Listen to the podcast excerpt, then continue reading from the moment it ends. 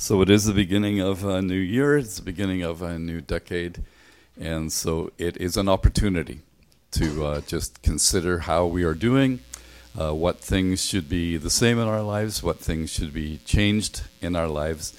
And so we will join with uh, thousands or tens of thousands of churches wondering the same thing as we talk about today.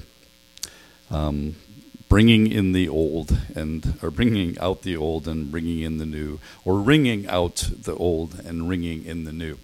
It, it, ringing in is an expression that comes from church bells. Um, I don't know who it is that has the church bells up here that at least through certainly through the holiday season we hear ringing when we leave this building and it's a lovely sound um, the bells ringing. Um, and there is a, a skill that is developed in those traditions where, where people pull ropes to make the bells ring. And then the, the change is the, the particular order in which the bells are rung. So um, you ring the changes as you are a bell ringer. Um, I, I, suspect that's a skill or an art that is um, dwindling. Uh, I, I, myself began college as um, an organ major, a, a pipe organ major. I'm kind of glad now that I didn't stick with that because I don't know very many people getting paid to play pipe organs, nor very many people being paid to pull ropes to make the, the bells ring. So that's where the expression comes from. And so from Tennyson, we have the, this long poem that says, you know, the, the old year's done, so let him go. We need to ring out the old and ring in the new. And we're going to do that this morning. And the way that we're going to do that is I'm going to ask you to find yourself in these four words, in whatever sort of context you would like to think of yourself. Obviously, I think it would be good to be considering our faith, our walk with God, our relationships with one another. But which of these words, you don't have to say this out loud, um, but if, if you were to think about it, which of these four words describes where you are? Are you stuck? Are you done? Stuck means I don't know what to do next. I, I don't know how to get out of where I am now. Done says I'm just finished. I'm, I, am, I have nothing left. I am done. Third word is that I'm in a pause. So maybe for whatever reason, this is a good time for me to pause in my life, to reflect on my life, to reflect on my relationships, my job. Um, and then, fourthly, maybe you just say, I'm cruising. I have hit, you know, the, the, the cruise control speed that I wanted to. I am now moving down the highway at 100 kilometers an hour. Everything is fine. Thank you very much. There may be some other conditions, but maybe these four kind of give us an assortment of ways in which we could think about how we're doing. Am I stuck somehow that to move into 2020 and into this decade would mean that I have to maneuver my way out of this being stuck. There's something I, don't know. There's something I can't do. Uh, there's something that is holding me back. If, as I'm going into 2020, I'm just at a place of saying I'm done, I have nothing left, um, then, well, there's a year to live still, and there's a decade to live into still, so it would be good to think about how we can respond to our doneness what is it that makes us feel as though we're done, finished? What is it we're done with? Who is it we're done with? If it's a time for us to pause, that would be a great thing if we were to look at this year and say, okay, I'm going to take stock of where I've been, where I am, and I'm going to strategize for where I'm going to move to as I enter into this year and into this decade. If I'm cruising, then that's a good thing. And maybe, you know, finally there's a New Year's Day where I say, well, it's not like last year was or the year before that was or like every year before that has been. I really finally feel good. I think I have gotten some things figured out that I needed to. Uh, and I'm, I'm really going to keep sort of the way ahead, just as it has been. And, and that's a, a really good thing. So if you're there, you can't say, and so maybe I'll just go get some coffee. Um, you probably have nothing to say. I, th- I, think there's probably still something to say um, as we, first of all, take stock of where we are. So you don't have to tell anybody, I promise, and I'm not going to ask you, I promise. Um, but just make sure that you, you've maybe landed on one and said, yeah, I think it's that one. I, I think that's where I am. And then we want to go ahead and look at the Bible's version of ring them out and ring them in, and the old's gone and the new is coming, all that kind of stuff. Because here is um, here is a Bible verse that is worth putting on your wall or putting on your wallpaper. Um, thank you for whoever was falling asleep on the lights. No worries. Here's the verse. But one thing I do, forgetting what is behind, straining toward what is ahead, I press on. That's a great verse. Um, it's actually a little bit of two verses um, put together, and it's the Apostle Paul and he is talking to some of his good friends in Philippi. And so, sometimes I think we, we have this caricature of Paul. Now he has been informed by history, and certainly by church history. And the Apostle Paul, you know, was a giant. Um, he thought deep thoughts. He was skillful in managing people and situations, and so we probably have him kind of on a pedestal and think, well, yeah, that's the Apostle Paul. But the Apostle Paul says, here's where I'm at these days, forgetting what's behind, straining toward what is ahead, I press on. And we'll see at the very end that the context of that is he says, I don't think I have arrived. And those that would read his letter might have said, Sure, you have. Um, but Paul was a person with challenges just as we do. Paul may have been able to identify one or more um, in the list and say, Yeah, that's kind of where I am. Paul had trouble with people sometimes. He had disagreements. He had falling outs with people. Um, he had enemies. I mean, there were people that were after him. There were people that were poisoning his reputation. Uh, he had physical challenges. There was something wrong with him um, that he prayed and asked God to make him better, and God didn't make him better. He, he told him just to, to keep going, that his grace was enough. Um, at times, Paul was cruising. He was, you know, he hit his speed and he was moving right along. Uh, only sometimes to immediately, you know, have the brakes screech as something else came along in his life. And so he, he was definitely a person who uh, hadn't arrived someplace and was now teaching everybody else how to get to where he was. He was saying, Here's for me what I'm going to land on. I'm going to forget what was past. I'm going to press forward to what is ahead. And we're going to keep going. So, as we think about that this morning, I want to take apart that little verse and a half or so and just do some grammar with it first of all. So, what does this verse say? And whether you are one, two, three, or four, or some of the above of those stages or states of life, the word of the Lord for you, for all of us, is this. But one thing I do, I press on. All right?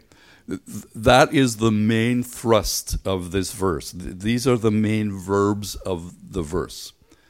This one thing I do, I press on. We talked last year about hodie fortasse, where we say to one another, perhaps today. Maybe this year, the thing we should learn to say to one another is, I press on. How are you? I'm pressing on. Isn't that a good way to think about how we're living our lives? Uh, I haven't arrived. Hopefully, we will not be at a place where we have to say, I'm stuck, unless we are. Um, but if you say, How are you? Well, I'm pressing on. Because Paul said, The one thing that I'm doing, my focus, my you know, resolution is I press on. Press on is a verb that means to propel into action. It was used of rowing. So if you can get that image in your mind, that Paul said, here's the thing for me, the one thing that I'm focusing on, I am pushing forward and I am rowing. We lived in St. Catharines for a while, and it was always fun to go to Henley and watch the rowers and watch the pace of rowing and just how so many people um, would just get into a rhythm into the same time so that everyone's contribution contributed to the way they would, would go down the river. Uh, and Paul says, That's it. I, here's what I'm doing I'm rowing. I'm rowing on. Uh, maybe sometimes it's fast, Maybe sometimes it's slow, maybe sometimes it's easy, there's a current, there's a wind. Maybe sometimes it's hard because there's a current, there's a wind, but I'm pressing on. So I would challenge you that whatever it is we would say about how we are doing, if we identify ourselves in one of those four, I would challenge you to, to strive to be able to say, nonetheless, this one thing I press on. That's what I'm doing. I'm pressing on. I'm going to get through it. People who struggle with chronic illness, I think, learn far more than the, most of us that, that that is how living life goes. It is one day at a time, managing the pain one day at a time, or being able to get out of bed one day at a time. And Paul said, Yeah, this, this one, I press on. That, that's, that's what I'm doing. To impel, to put in rapid motion, to row.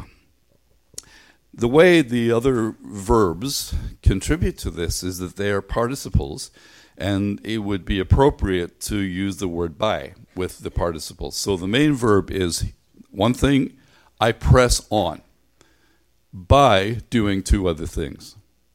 So if we are identifying one of those places and we're saying, and so I want to be able to say, I press on, then Paul would say, I press on by doing two things or by having two disciplines in my life. One is uh, by forgetting, and the other is by straining.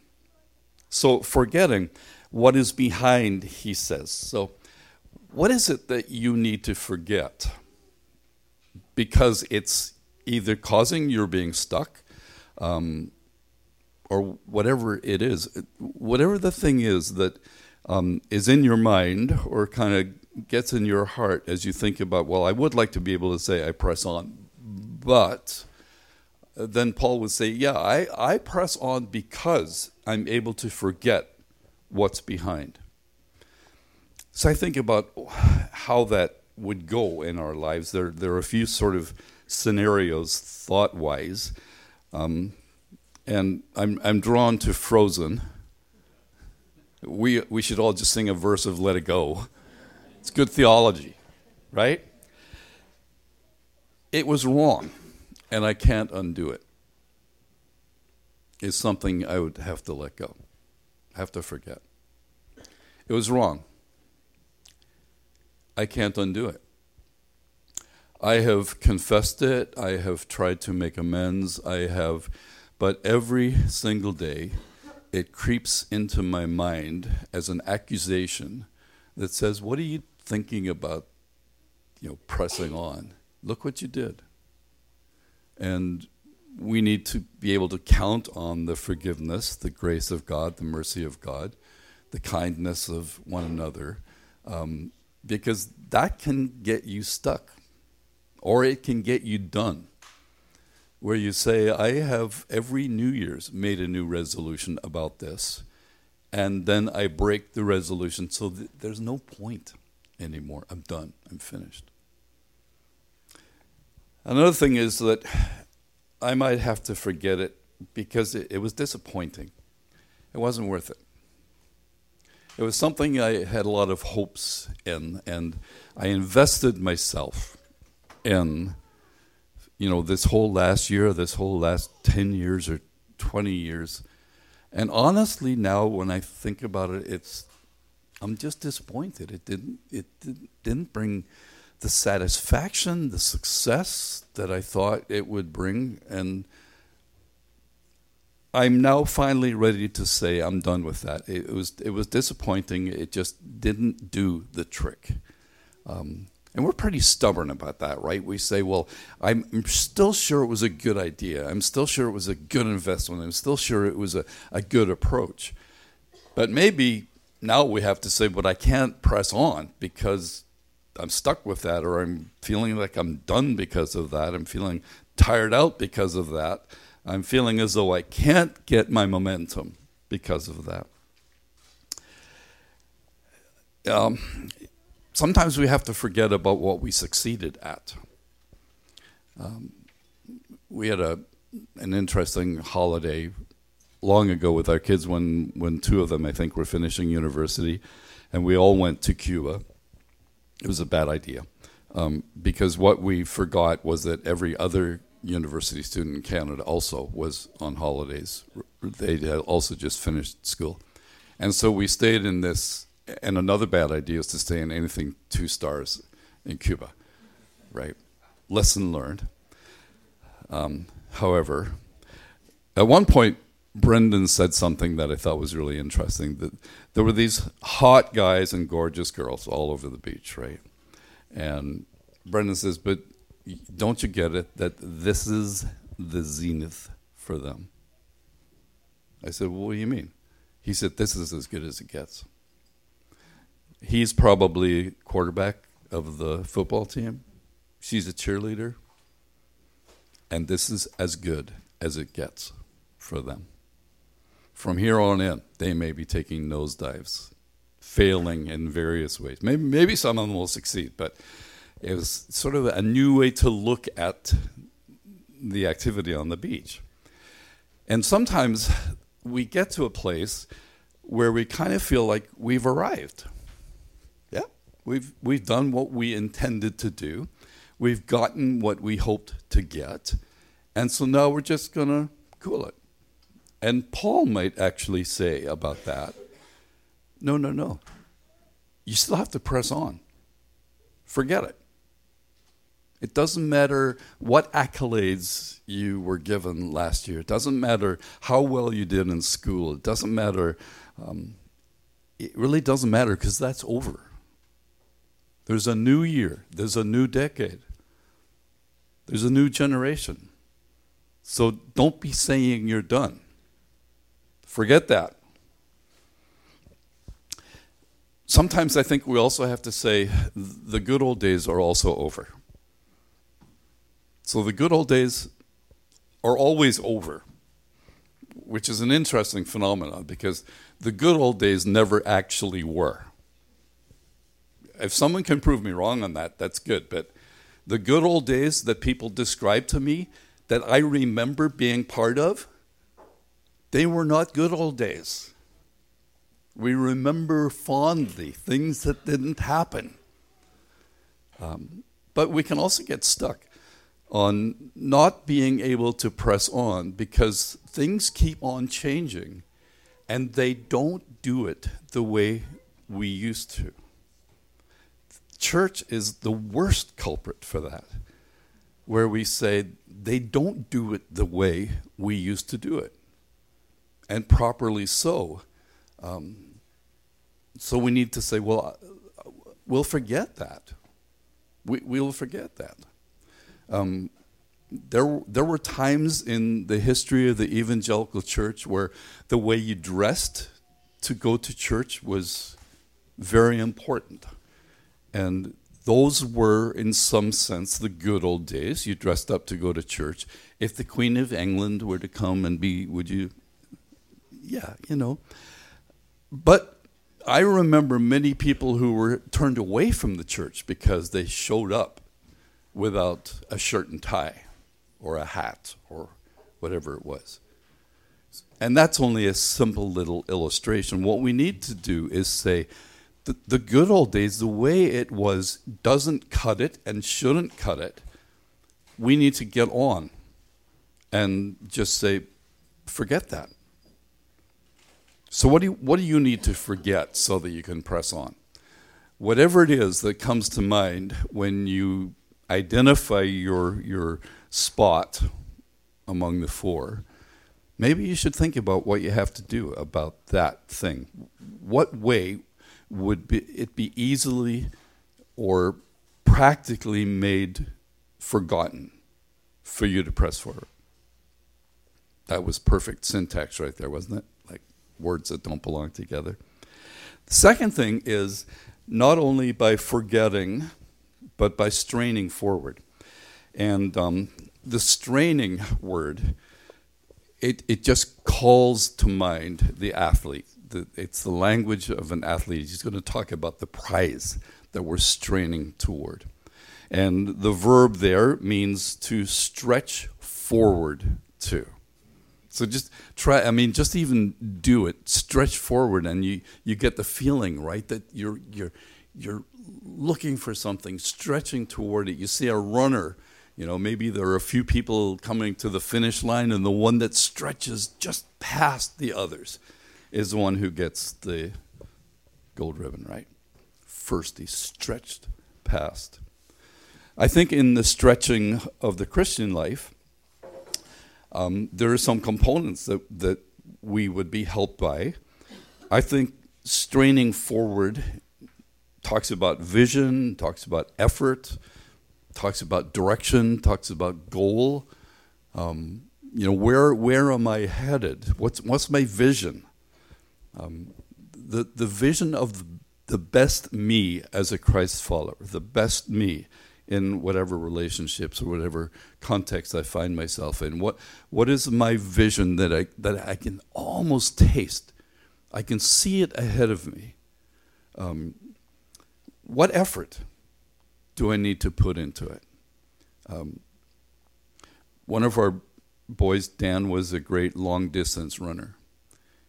And he, he came to the point, I think he was in grade five, and he said he didn't want to run any longer because his knees were shot. Well, good luck if you're in grade five and your knees are shot. The truth was, he was bored by it. He, he ended up playing rugby which was much more interesting for his personality. But he didn't want to put the effort into the run. Wasn't worth it. He, he had no vision of what he should be running for. So there was no point in putting any effort into it. Um, the straining forward has direction. I mean, if you strain forward to the wrong thing, that's kind of nonsensical. Um, so if all of a sudden you've you've done the you know the old thing of climbing the ladder of success and then getting to the top and discovering it was up against the wrong wall, right? That's what they say. So all that effort wasn't worth anything because you had the wrong vision. You were going to the wrong, you know, fulfillment that you had in your mind. Um, and then the goal is well, what is it? What is it that you ultimately want to achieve? When you're all done, what what do you want people to say about you? Um, Mike had Rebecca's service, and what a beautiful service to to commemorate a life and the things that were said. Um, anyone would love to think they might be said about you, you know. But she's done. And she lived her life intentionally, courageously. And when it's all said and done, good things are said about her. Eulogy means good word. Good word. We, we long at the end of our lives for people to be able to say a good word about us. And if it were all done, if someone blew the full time whistle, and said, That's it, time's up, um, what would they say about me and about you? Uh, we, we, can, we can just kind of beat ourselves up about that. And we all could probably immediately think about the bad things that could be said, the, the deficiencies that we know, the failures, and all of that. Um, give yourself a break and just ask if someone were to say something nice about you, what would it be? Because it, it might well be true. And it might well be worth writing down somewhere or strengthening or shaping in the context of pressing on. So, we're first of all going to forget some things that are necessary to be left in the past. We're also going to strain forward to some things that are for us for the future, but we're going to press on. One thing I do, forgetting what is behind, straining toward what is ahead, I press on. Here, here's the fuller context in this passage. He says, Not that I have already obtained all this. And that's it, right? So none of us has. So we're all in the school. We're all learning. We're all somewhere along the pathway. Um, and, and Paul says, and me too. I, I haven't got this figured out. I mean, it's Paul who says, I, I'll tell you the truth. The things that I know I should do, I agree with. I want to do those things. I can't figure out why what actually happens is that the things I don't want to do, I end up doing.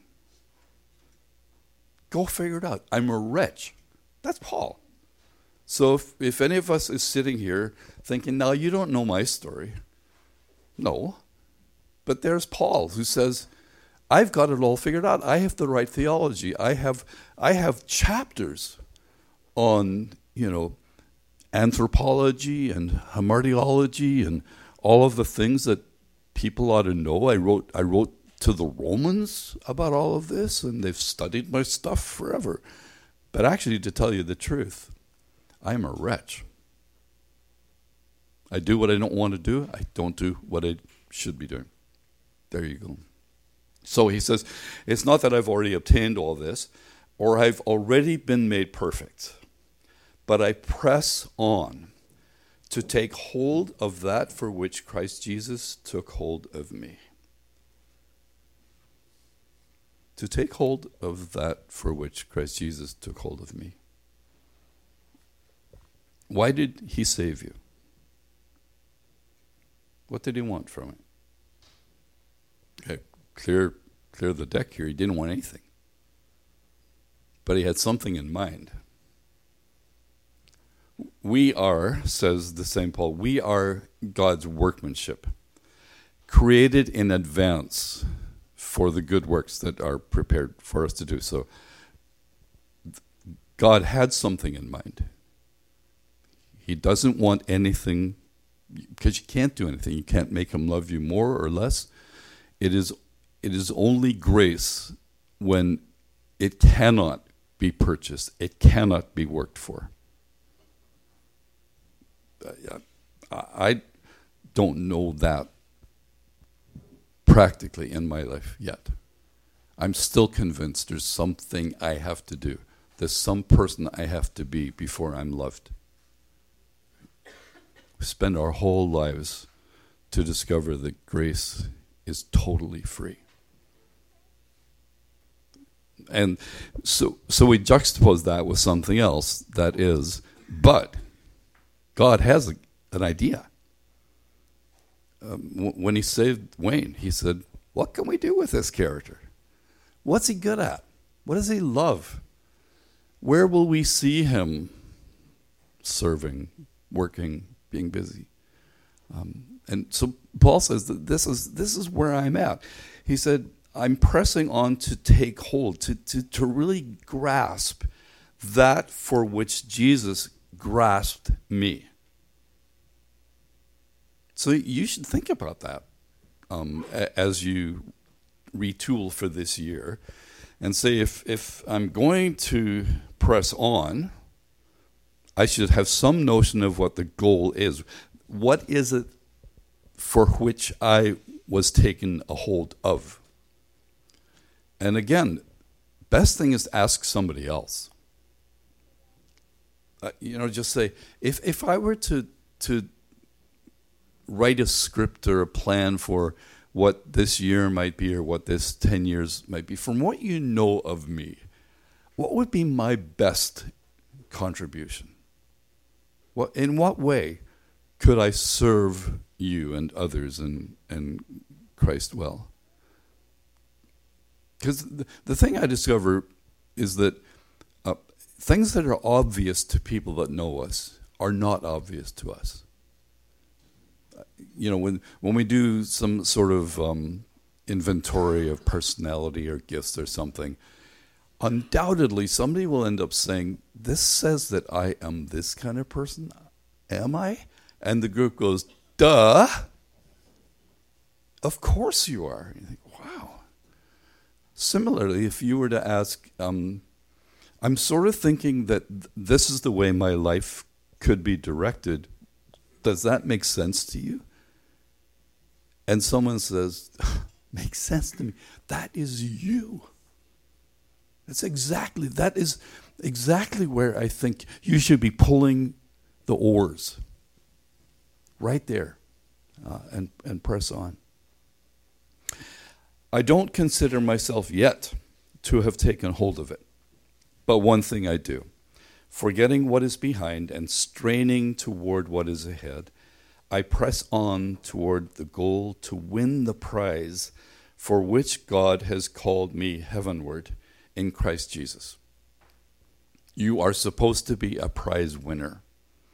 Um, the ridiculous thing about the prize metaphor of Scripture is a, a lot of it comes from the Greek games and all that kind of stuff. But every time you chase it to the end, what you finally do with the prize is you throw it down because you don't get to keep it. So you got to get your head around that. That I'm gonna I'm gonna run like crazy to win this prize. Why? Because when I get there, I want to throw it at Jesus' feet. And, and then your motives are, are, are true, right? Because you say, I'm not, I'm not doing this for any kind of glory at all. The glory is His.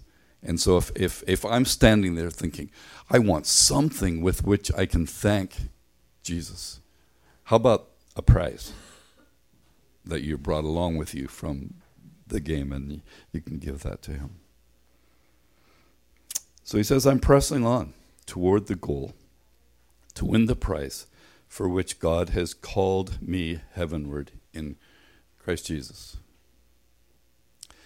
It's the beginning of a new year, the beginning of a new decade. Um, one thing, I press on.